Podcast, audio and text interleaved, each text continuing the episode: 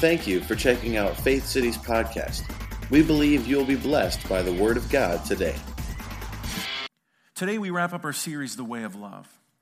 And I really hope that you've gleaned some knowledge and some truth from this that's helped you in your life. Now, what we've looked at is we looked at love, and then we've looked at the opposite of love because the first question we asked in the introduction week, seven weeks ago, can you believe it? Is we said, What's the opposite of love? And most people, I mean, I would expect the answer to be hate. But really, the opposite of love is self. Amen. And when we see that word, self isn't a dirty word. But if we're not careful and we're not doing things that are motivated out of our love relationship with God, it becomes hard. It becomes heavy and it becomes about ourselves. So, we talked about a few things. We talked about relationships. What does it look like when a relationship comes out of love? What does service or, or serve, service to other people, serving others, look like when it comes out of love? What does worship look like? We talked about worship is really bare bones relationship with God we now as spiritual beings because of what jesus did can commune with him can have relationship with him that's intimate and that's real but in the other side of self and even as believers even as a church we can operate like this instead of re- building relationships because we truly care about people and care about others we're just building a network how can this help me in my life? How can I get to that next level in life? And instead of service out of love, it becomes image. See, as a church, it can be real easy to fall into this. Wow, look what we're doing in the community. How many know it's great to serve others and reach out to the community? It's great to build relationships, but if it's out of self, it's from the wrong foundation. The other one is worship. This is a big deal. It's really, again, bare bones, it's relationship with God, but if we're not careful, it becomes self foundation, it becomes works. I have to do this for God to bless me or love me more, or smile upon me, but that's not the issue. And then what we, we talked about last week with Gary is out of love comes growth and outreach versus reputation and success. And the one thing I loved about this process, I've been learning something here, folks, this is good, is this section here love, relationship, service, and worship this is our part. This is what we do. These are our practices. Now, I know when we hear the word practices or disciplines, sometimes we go, whoa, whoa, is, is this law? No, no, no. Relationship, service, and worship, when they come out of love, it's not obligation because your motivation is love. But what's interesting is this part here, outreach and growth, this is God's part. This blew my mind. I thought, wait, wait, God's part, but, but I got to grow. I got to grow. You know, the Bible says that God causes us to grow, Amen. that what we produce is the fruit of the Spirit, not of yourself. That the good works we do, He's prepared, He's, God's prepared beforehand so that we should walk in them. Growth is God's deal. And then from that growth is outreach. You reach out to others. It's like automatic, like, man, God, you're so good. And then you start to reach out to others. But today I want to talk about this DMD. I said before, it doesn't mean dumb and dumber, it means disciples making disciples. An unchurchy way to say that is followers of Christ making followers of Christ. Because on this side, what happens is you end up making status. Like, I've reached this status. Look where I've brought myself. I've got a great network of friends. I'm doing hard work. I've got a great image. Look at my reputation. Look at the success and then status. And here's the thing about it you're at the top all alone. God has nothing to do with it. But what's beautiful about the love walk is it reciprocates. So, as you pick up friends and relationships and people along the way, suddenly it's almost without work. You're a follower of Christ making followers of Christ. And then they do the same, and then they do the same, and then they do the same. It reciprocates. At the top of self, it's you, it's fleeting, it's for a moment, but it's not fulfilling like when you walk in love. And let me say this I'm all about hard work.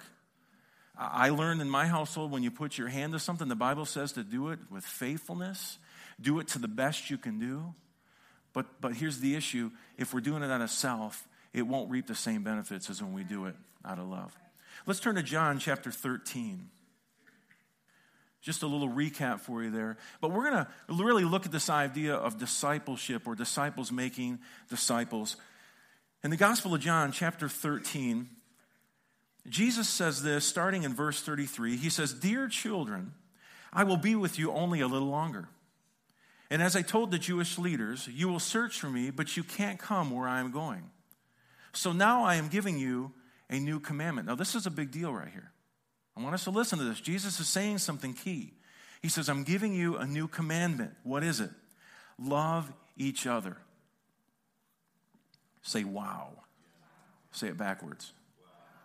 Don't say it upside down. Mother's Day is mm, two, next month. He says, I am giving you a new commandment. Love each other. Come on, Jesus, I want something deep. Okay, love each other. And then he says this just as I have loved you, you should love each other. Verse 35 Your love for one another will prove to the world that you are my disciples. There's a lot of truth in this scripture, and I want to look at that and pull that apart today. Will you pray with me? Heavenly Father, thank you once again for an opportunity where we can come together in a community of believers, maybe some who still haven't made the decision but can look into your word. What is it you'd have to say to us about discipleship? What does it really mean to be a disciple? I pray today that this would be your words and your opinion, not my words and my opinion. Speak through me, Holy Spirit. We thank you for this time together. And everyone said, Amen. In Jesus' name, amen. Now, before we get started here today, I want to make sure do you have pen and paper? Do you just say yes? Do you, you're like, dude, we're in like the 21st century. Okay, do you have a tablet? Do you have a smartphone? Now, if you want, you can go to YouVersion and pull up under the More menu, pull up events and look for Faith City, Michigan campus, and you can follow right along, add your own notes, and even save them for further reference. But what I want to do right now is I want to list the five characteristics of a disciple. This is the five characteristics of a disciple. Now, this is really key. This is important. If you don't get anything else today, I want you to write these down. I'm serious. This is a big deal. This is a life changing opportunity right here. The five characteristics of a disciple. I want you to write this down. And then we're going to kind of dig into this and see what this means. So, number one, are you ready? Yes. Awesome. Five characteristics of a disciple. Number one, you keep pestering Jesus about who he will give more power to in heaven. Number one, did you catch that? You keep pestering Jesus about who he will give more power to in heaven. This is a great example of the early disciples and what they wanted. Lord, who will have more power? Who's going to sit at your right and left hand? This is important. Did you, did you write this down? This is important.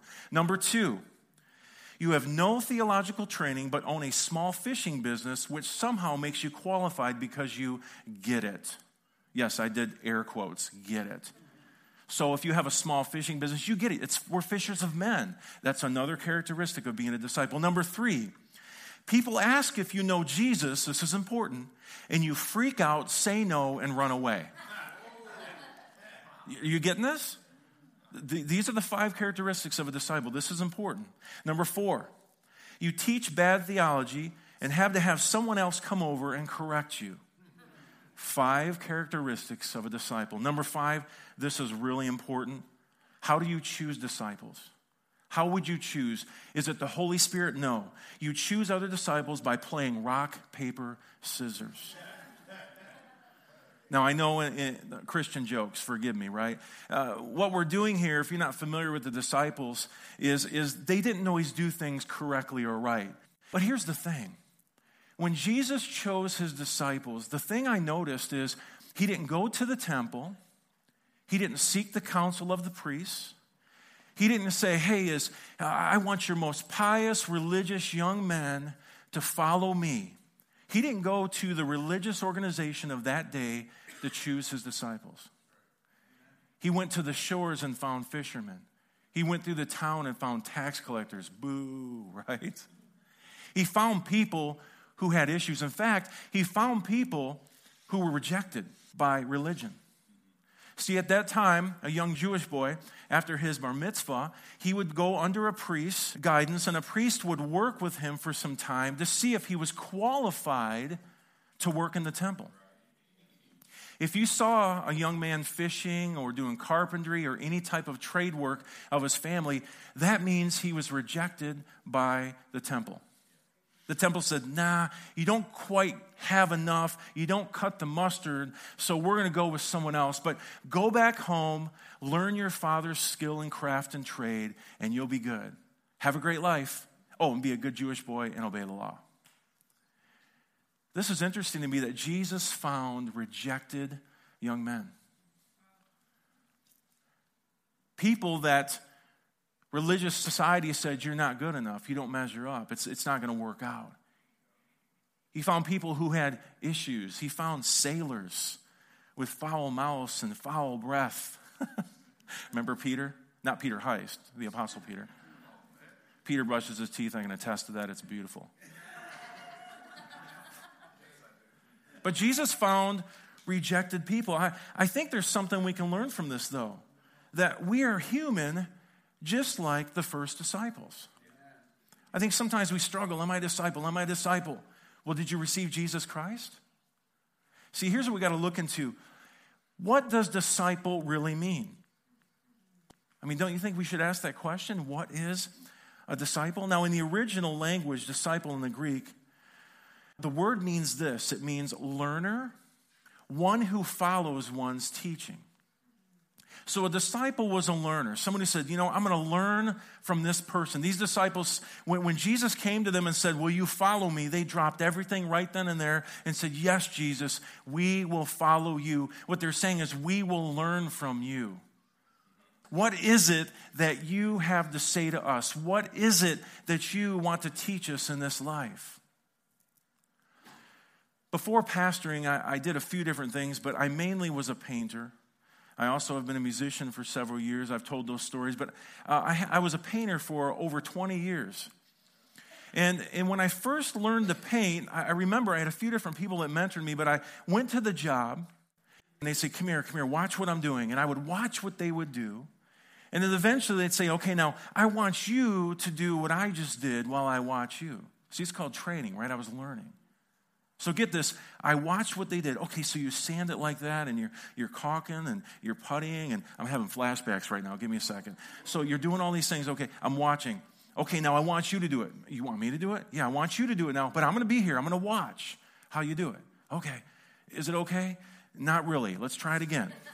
And I, I tried over and over. They watched, but eventually they'd say, You know, I think you've got this aspect. I, I think you have this facet of painting. So go in another room and go ahead and do what you learned to do. And after 20 years, I became pretty good at it. I became pretty skilled at painting.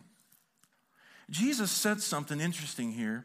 He said, Your love for one another will prove to the world that you are my disciples. I want to make this real simple today. What is a disciple? Disciples are learners of love. Think about this. We're learners of love. Yeah, it, it, works right into this series, but it's the truth. Disciples are learners of love. If the proof is our love for one another, then the skill, if I can say that, we are learning is love. How do we love others? Now, Jesus said, They'll know you're my disciples by your love for one another. And when I hear that, it breaks my heart because I look around at the church universally and I look around at fellow believers and and it only takes five to 10 minutes, not even that long on social media, to find out something. We're not very skilled at loving people. You got to speak the truth. Yeah, it says in love. Big difference. It's not yelling truth at people, right? It's, it's loving. And what about each other? I mean, there's churches literally hating each other because of different doctrine or beliefs, or I can't believe you wear jeans to church, or I, I can't believe that you don't do the sacraments like this or that. And it's like, wait a second, have we missed the point? Because a disciple in order to be one, you got to love. Listen, Pastor Andy's not trying to be hard. I'm just saying, can we evaluate today where we are in this love walk?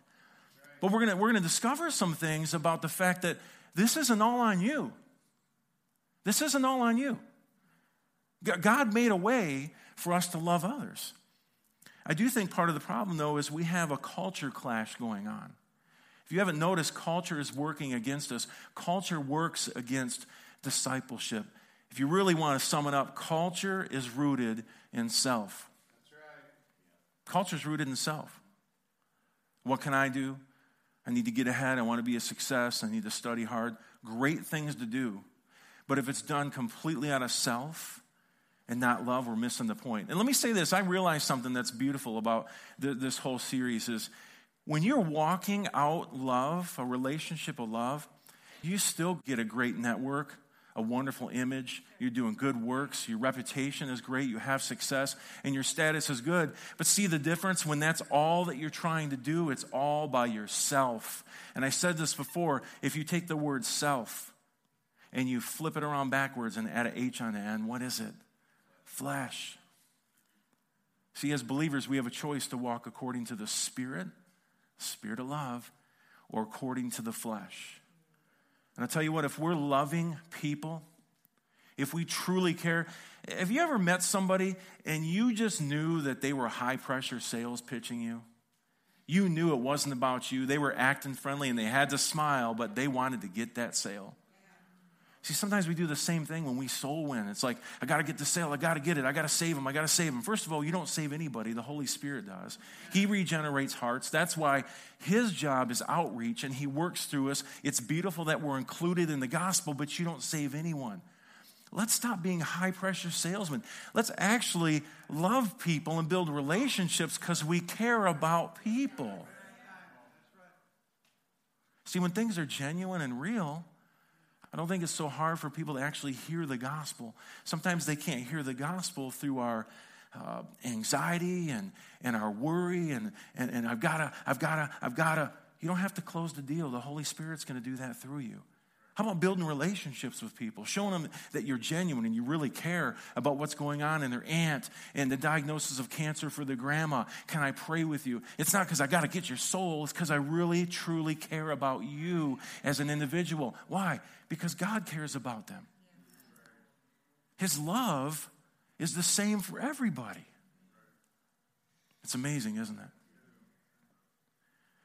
Self culture makes life about yourself. We're looking out for number one. Listen, I've been there. I'm not trying to put anyone down, but we've all been there. You know, someone asked me this the other day. They said, Why is it so hard for believers to receive the gospel? I said, Believers, right? The fact that we're total, totally forgiven, past, present, and future. How many that's a big deal? It's like, thank you, Jesus, I'm forgiven. Sin is no longer an issue between me and God. I have complete access to Him 24 7.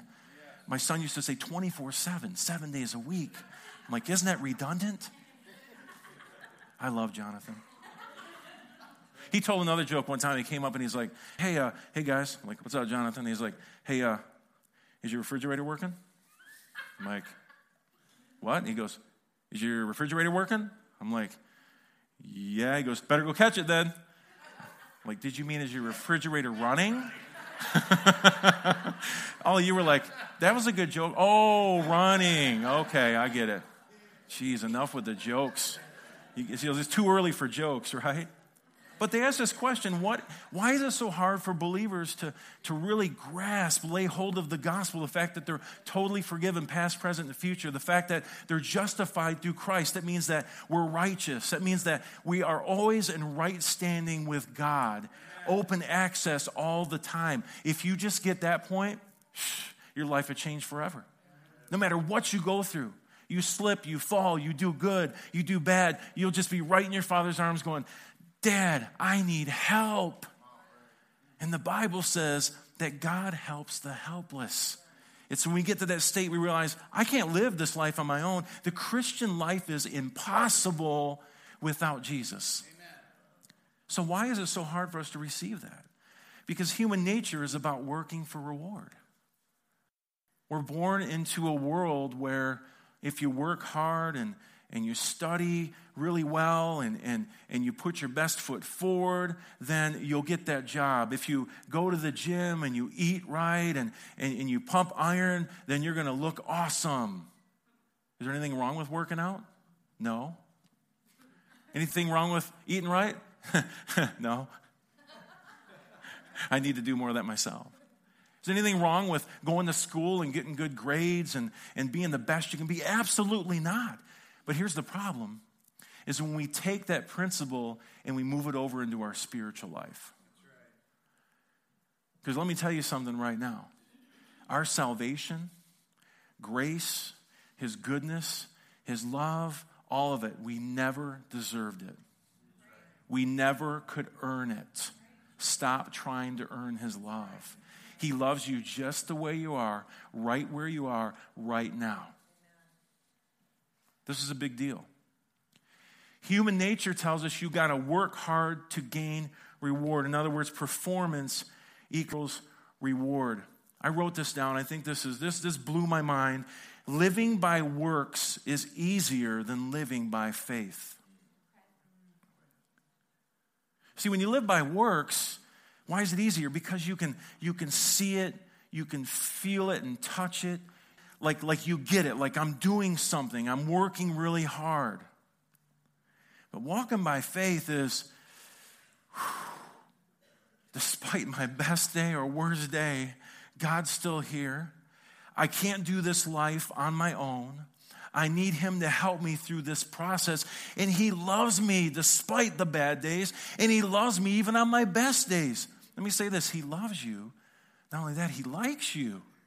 He desires you. He wants relationship with you. He never holds back. It's usually us going, God, I'm not good enough. And He's like, But I made you good enough. But God, I'm not good enough. But I made you good enough. If you spend time with me, you'll start to see those things change in your life. Are you struggling? Are you dealing with temptation? Are you dealing with sin in your life? The answer is His love and His grace.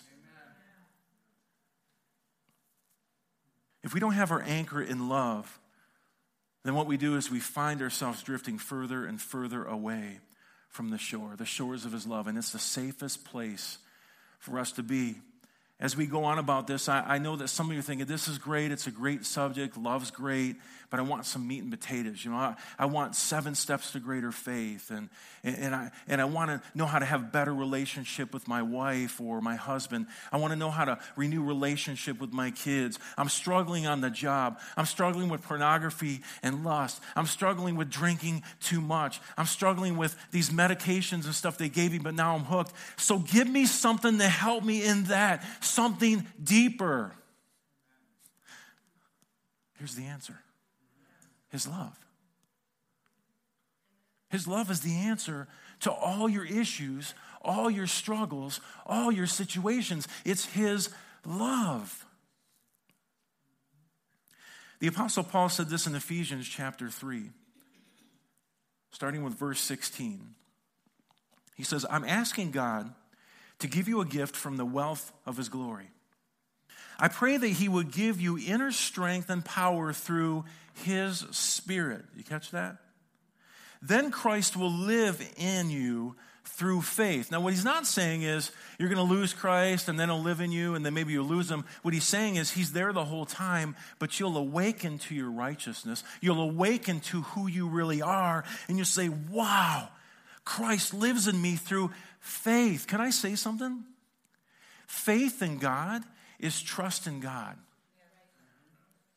If you're struggling with faith in God, dare I say it's because you don't really know if He loves you or not.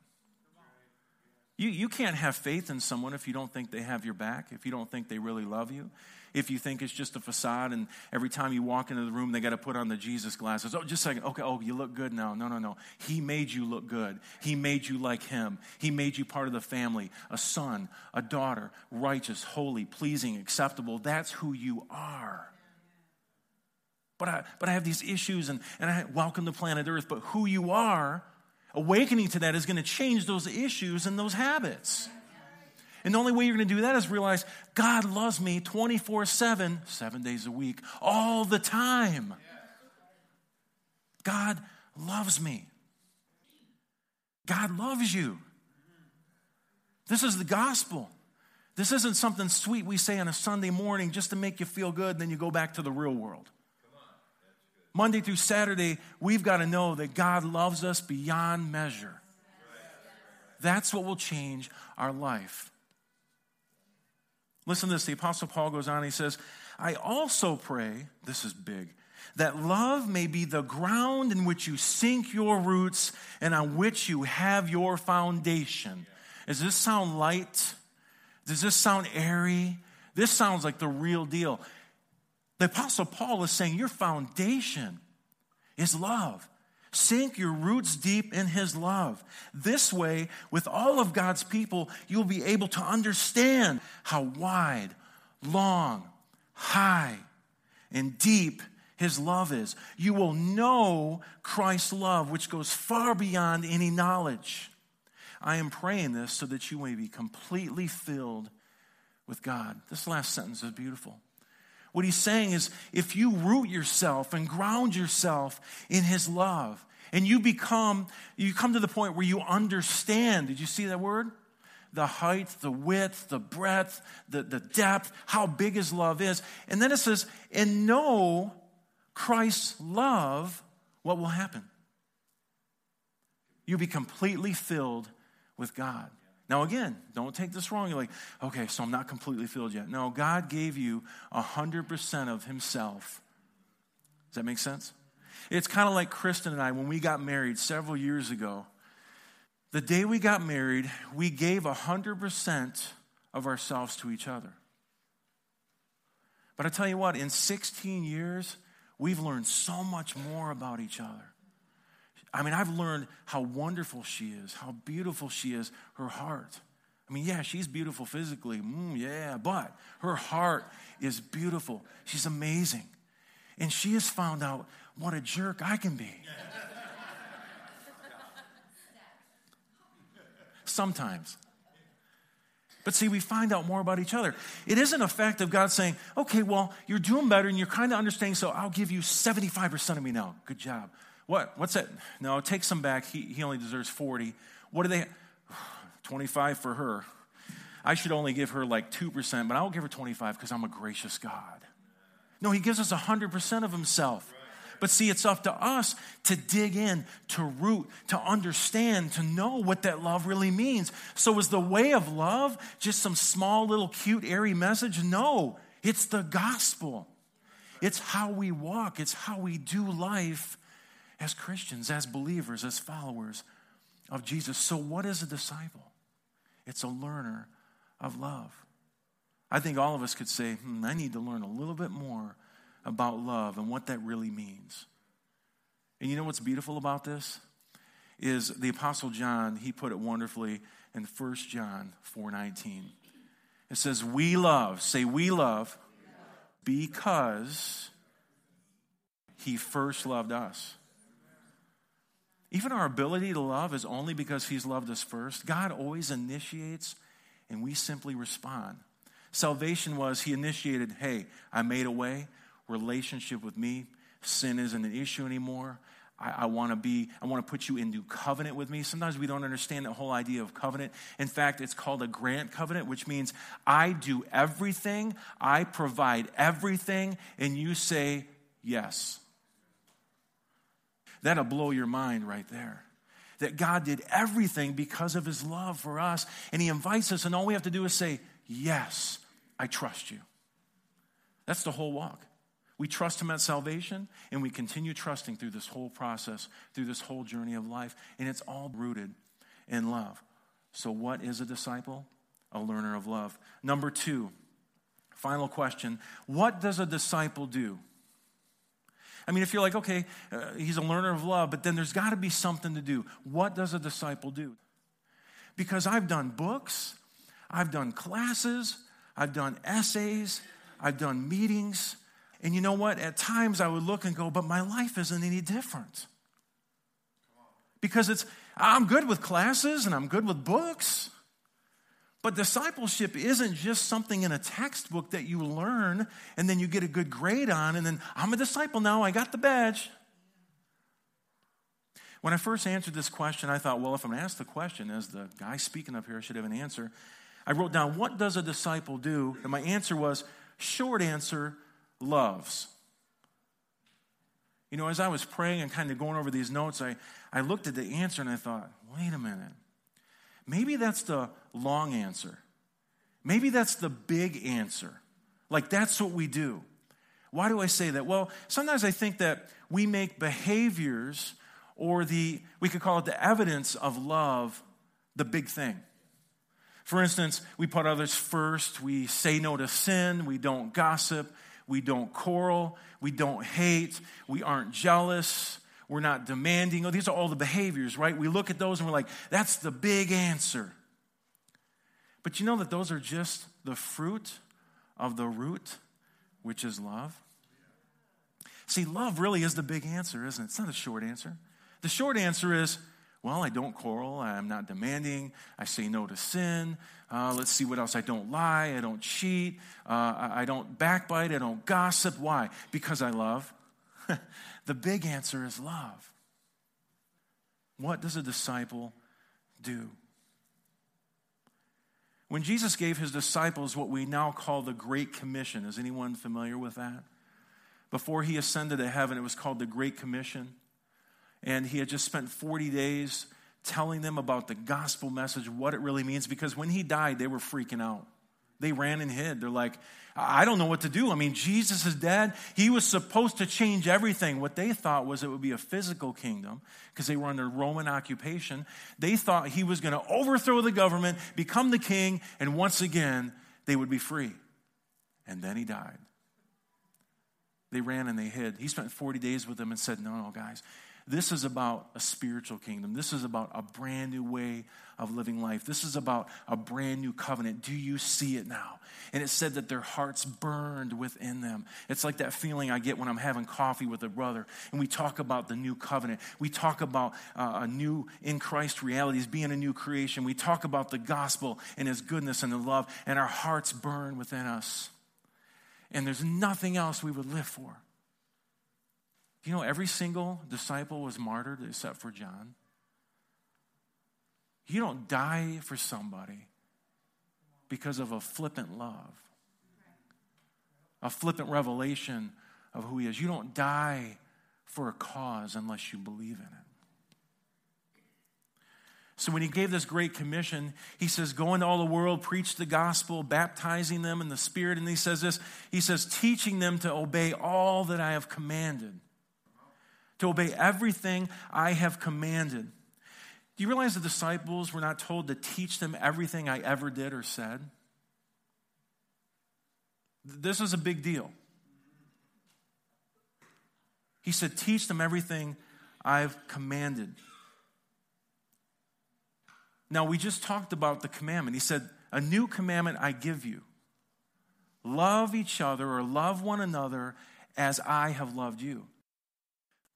Now, if you're not familiar with it, in the Old Covenant, the old way of living, there were 10 commandments. How many have heard of that? And then there were 613 rules and regulations and ceremonial things that they had to do within this covenant. Now, some people have gone through and they've tallied up every single time that the New Testament, including Jesus, has referred to any commandments. Do you know what that equals? 1,025. Do you really think that Jesus came to almost double the rules and regulations? Think about this for a minute. The commandment he gave appears 13 times in 12 verses in the New Testament.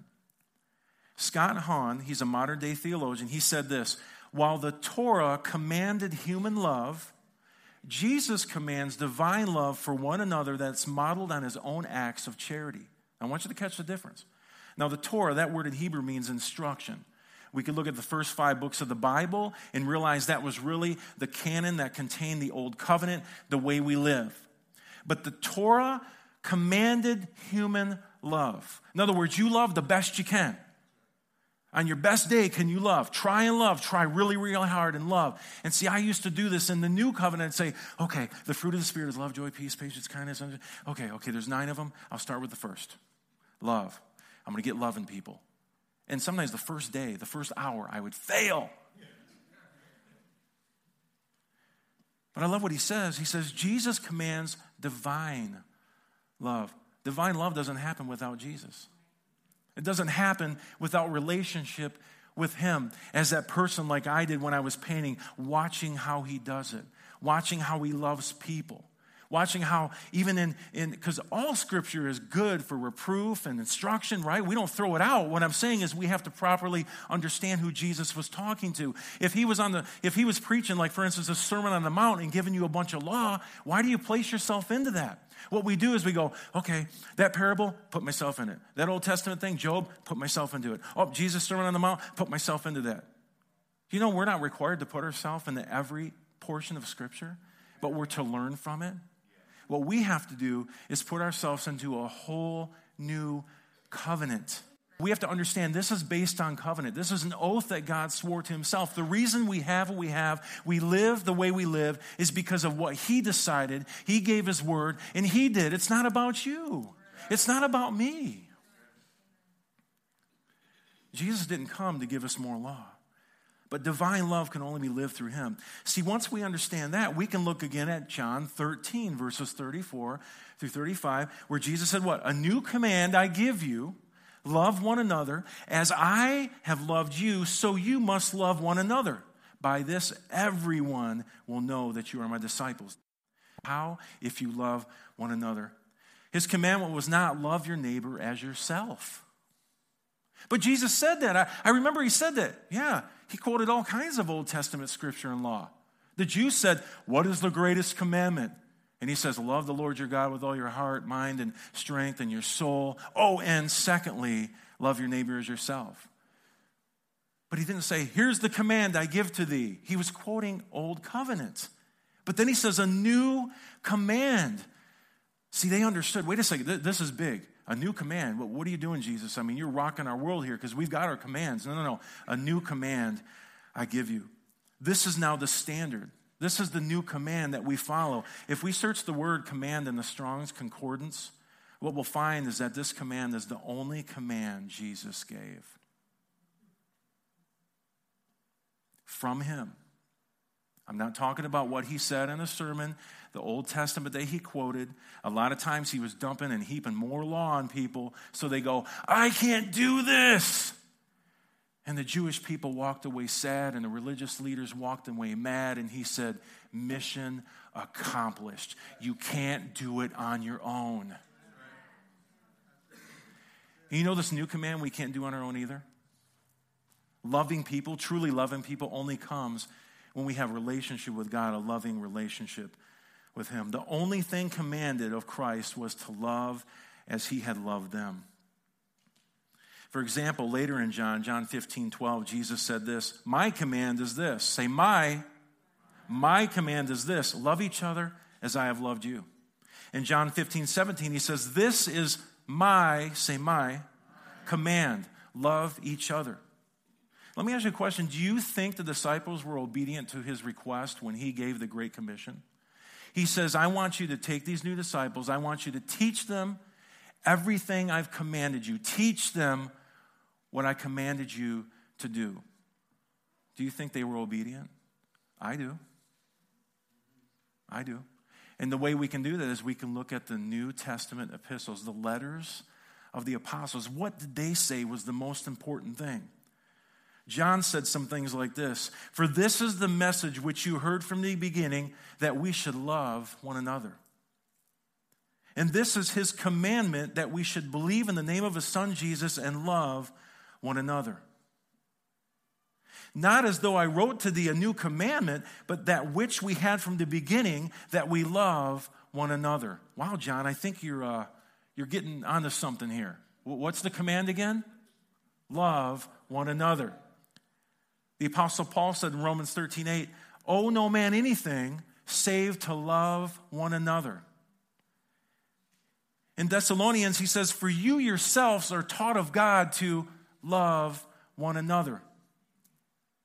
Peter says the same thing in 1 Peter 1:22, for you yourselves are taught of God to say it, love one another. Come on, it's too simple, man. I'm looking for some rules. I'm looking for something if you are living a life out of love, you're not going to cheat on somebody. You're not going to lie and cheat and steal. Do you follow me? I said earlier, the answer to temptation and issue in your life is the love of God. The more that He loves you and, and you get saturated in that, what happens? It changes who you are. And now you begin to love yourself. You love God. You love others. You know, every time that we do something that we call sin, it's hurting somebody. And love says, I don't want to hurt people. God has made me to be different. This isn't freedom to sin, grace is freedom from sin. It's beautiful. In John 15, Jesus said this I loved you the way my Father has loved me.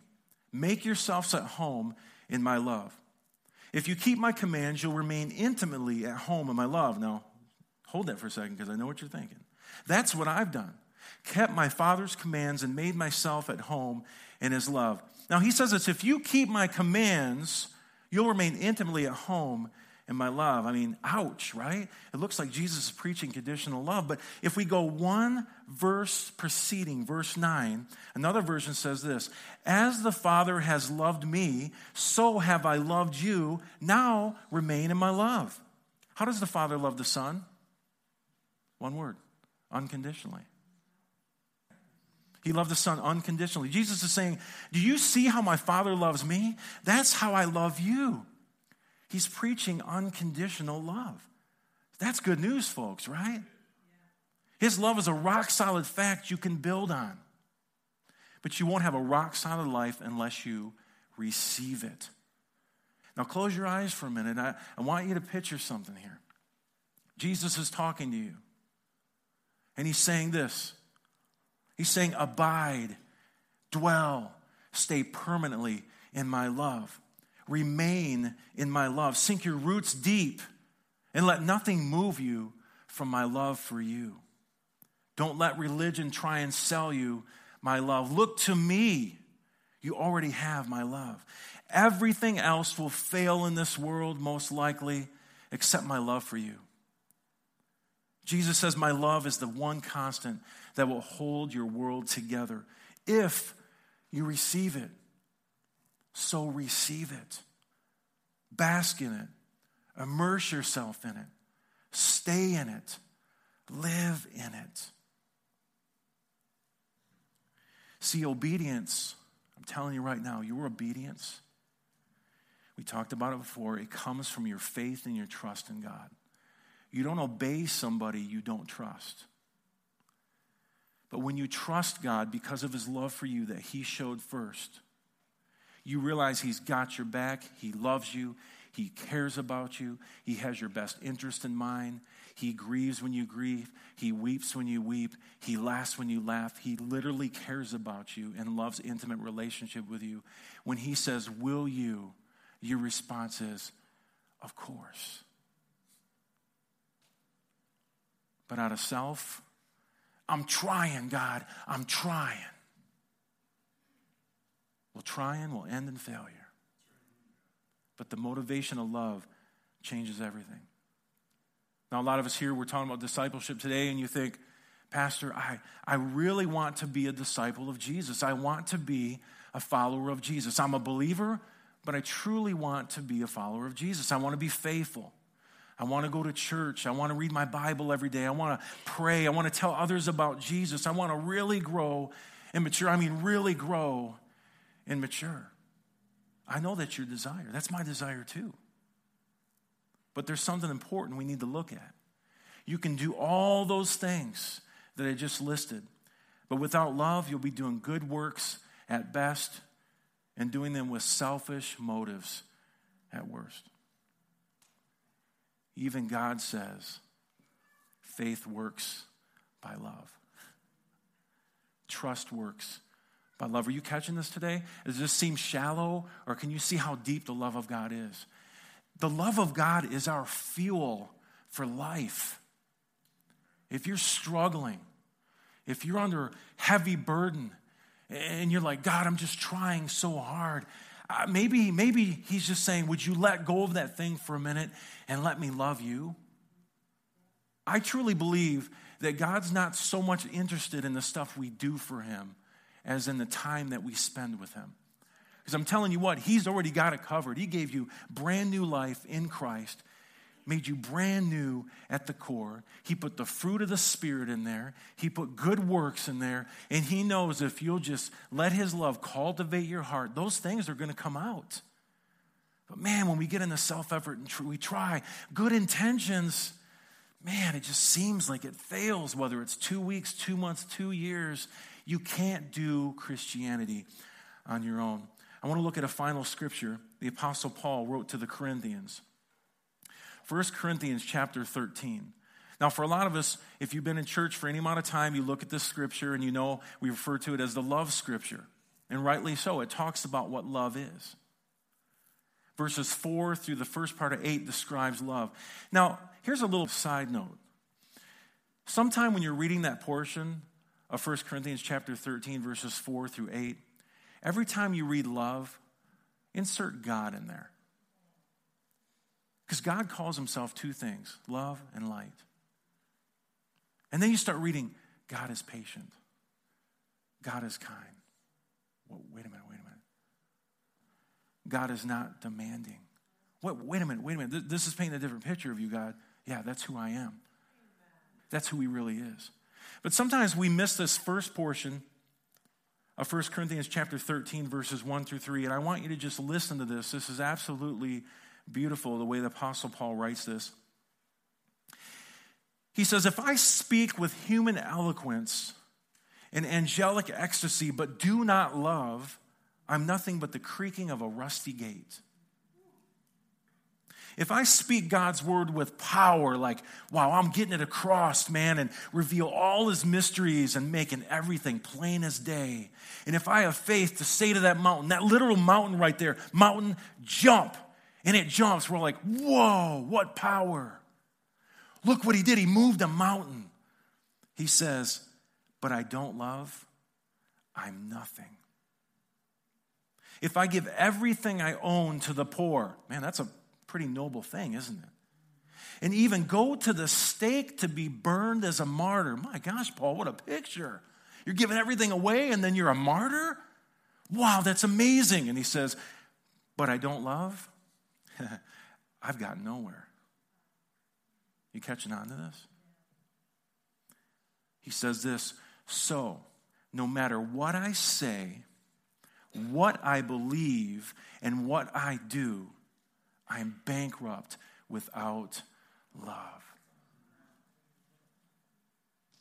Every issue we deal with in our lives, every issue we deal with as a society is because of lack of divine love. We can have every social program on the planet, but if it's devoid of His love, it's nothing. Amen. There's only one person that changes us who can change a heart. It's Jesus Christ, it's the Holy Spirit. Are you catching this today? It's all about love. I, I really want us, after seven weeks, to walk away with something. I want us to walk away with this idea that God loves us beyond measure. He desires relationship with you and you and you and you and me, with every single person in this room, with every single person in this town, with every single person on this planet. He desires relationship. He loves us, and it's unconditional. I tell you, that message will change your heart. Love is the beginning and the end of discipleship. Think about it. It all starts with love and it keeps going and going and going. Love is the beginning and the end of discipleship. Will you pray with me? Heavenly Father, we thank you for your love. We thank you for your goodness. You are a good, good Father, you desire to be a Father to each and every person on this planet question today for everyone here with every head bowed and every eye closed. Will you decide today to be a disciple? Now, I've heard this question umpteen times in, in my growth in the church. But listen to me. Will you decide today to be a disciple? Let me add to that a learner of God's love. Big difference. Not inviting you to a class, although classes are wonderful. I'm not inviting you to read a book on discipleship and deepness, although that could be a great book for you. I'm asking you, are you willing to be a learner of God's love? Will you pick up relationships along the journey and show them the way of love? This is how we do discipleship. For more information about our ministry here at Faith City, check out faithcity.tv.